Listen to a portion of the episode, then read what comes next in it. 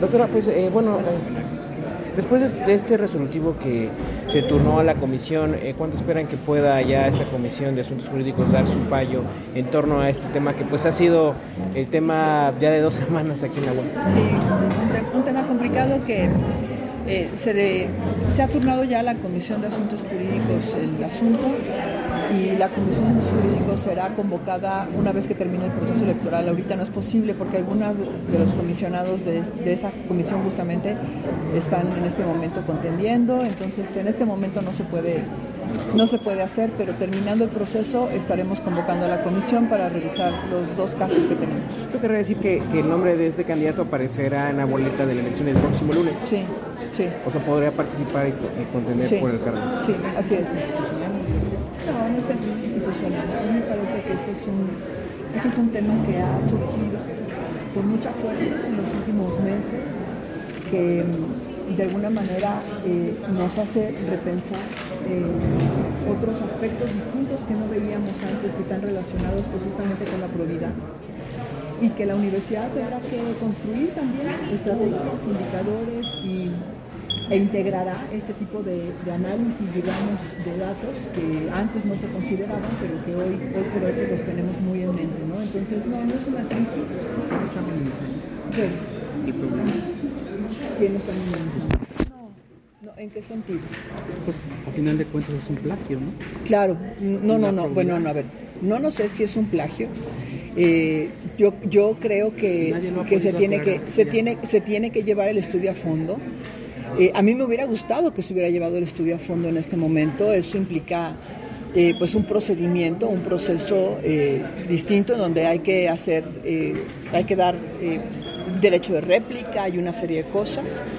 La comisión electoral discutió mucho, ustedes saben, este tema, y finalmente se concluyó lo que ustedes están escuchando, que sí hay homología, que se turne a la Comisión de Asuntos Jurídicos. No lo estamos minimizando en lo más mínimo, pero sí me parece que tenemos que, tener certeza en la forma en la que vamos a actuar. Esto nos cayó ahorita, justamente iniciando el proceso electoral. No lo teníamos contemplado, eso es cierto, no lo teníamos contemplado, y al caer ahorita, pues nos hace justamente reflexionar y repensar lo que tendrá que venir a futuro. En este momento se tendrá que resolver por las instancias correspondientes. ¿No pierde la universidad al estar uno de los que compiten señalado? Yo creo que la universidad tomará su mejor decisión. Yo creo que las y los universitarios serán quienes definan y quienes tomen en cuenta pues todo lo que haya a su alrededor para tomar la mejor decisión. De otra forma, posiblemente podríamos estar incurriendo también en tomar decisiones equivocadas. No estoy satisfecha con esto, claro que no. Me parece que tener un tema de plagio pone a la universidad en la lupa. De una forma en donde voy a referirme un poco a lo que pasó el año pasado. No solamente pasa en la Universidad Autónoma de Querétaro, seguramente que pasa en todas las instituciones. Y seguramente que no será el único caso que tengamos en esta situación. Habrá muchos más, seguramente. Doctor, pero no, eso no señala a la universidad. En este momento, en este proceso, tenemos que seguir adelante y le tenemos que dar viabilidad al proceso, así como estamos ahorita, con lo que tenemos en las manos. Doctora, el trabajo de la comisión electoral ha mejorado a partir de este señalamiento que hizo el viernes. El día del gobernador también daba una declaración, sí, donde pues bueno descartaba a este funcionario que lleva 15 años como docente, pues de alguna manera respaldando su trabajo y su trayectoria académica. ¿Cómo ha sido el trabajo? También vimos que hubo expresiones de estudiantes para exigir ese trabajo imparcial a la comisión electoral. El trabajo de la comisión mejoró, sí, justamente desde a partir del sábado, domingo.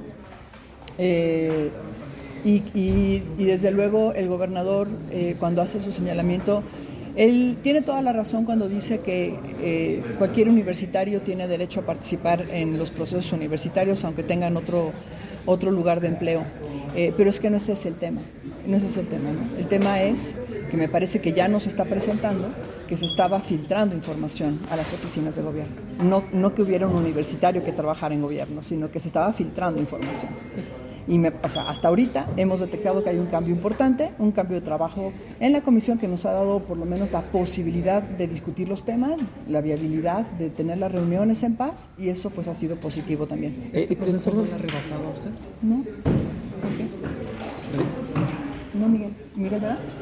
Sergio, no, estamos bien, estamos trabajando con la comisión, estamos sesionando prácticamente todos los días, sacando adelante todos los procesos, no estamos rebasados. Vuelvo a repetir, Sergio, es un caso prácticamente nuevo para la universidad, así como fue un caso nuevo hace unos meses también para la UNAM misma. O sea, no hay ninguna universidad en México ahorita que tenga procedimientos claros con respecto a este tipo de situaciones. Son situaciones que a las universidades mexicanas se nos están presentando como nuevas situaciones. Doctora, comentaba el viernes que incluso esta persona le interpuso una denuncia penal externa. ¿Sigue este proceso judicial, judicial? Hasta donde yo sé, no sé si se ha... sí se presentó, eso sí lo sé, pero no sé si se haya eliminado, retirado. Hasta ahorita no lo sé, ¿no? Pero me parece que para mí en este momento lo más importante es darle viabilidad al proceso. Vamos para adelante y efectivamente se tendrán que llevar a cabo los procedimientos correspondientes. Ahí está lo que la comunidad universitaria conoce. Y seguiremos con los procedimientos correspondientes. Doctora, de su parte, ¿alguna denuncia que haya por esos hechos que usted el viernes, que usted inicia el procedimiento de violencia política? Sí, fíjate que sí hemos estado valorándolo.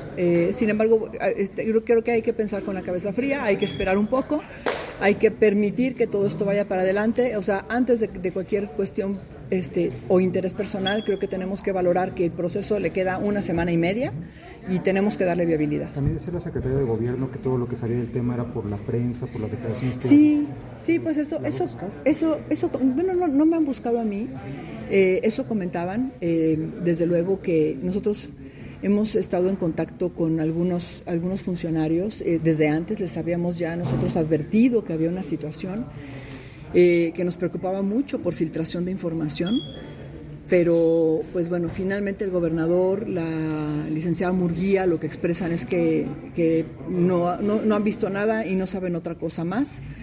Yo lo que te quiero decir, David, es que siempre con el gobernador el acuerdo, digamos, de respeto mutuo en términos del proceso electoral fue siempre muy claro, y él siempre dio su palabra de respetar a la universidad. Sí me parece que no es necesariamente el gobernador, pues es a lo que voy, ¿no? Sino que suceden este tipo de cosas en donde hay funcionarios que no respetan las reglas. Pero sí también creo que a partir del viernes, de lo que sucedió el viernes que ustedes conocen, las cosas cambiaron. Eso sí es cierto. Rectora, también ha habido unos señalamientos de que desde Rectoría hay injerencia en este proceso electoral. ¿Qué le respondería a esos? Mira, no hay injerencia, no estoy entrometiéndome. Lo único que yo solicité a la Comisión Electoral fue que entrara al estudio de este caso.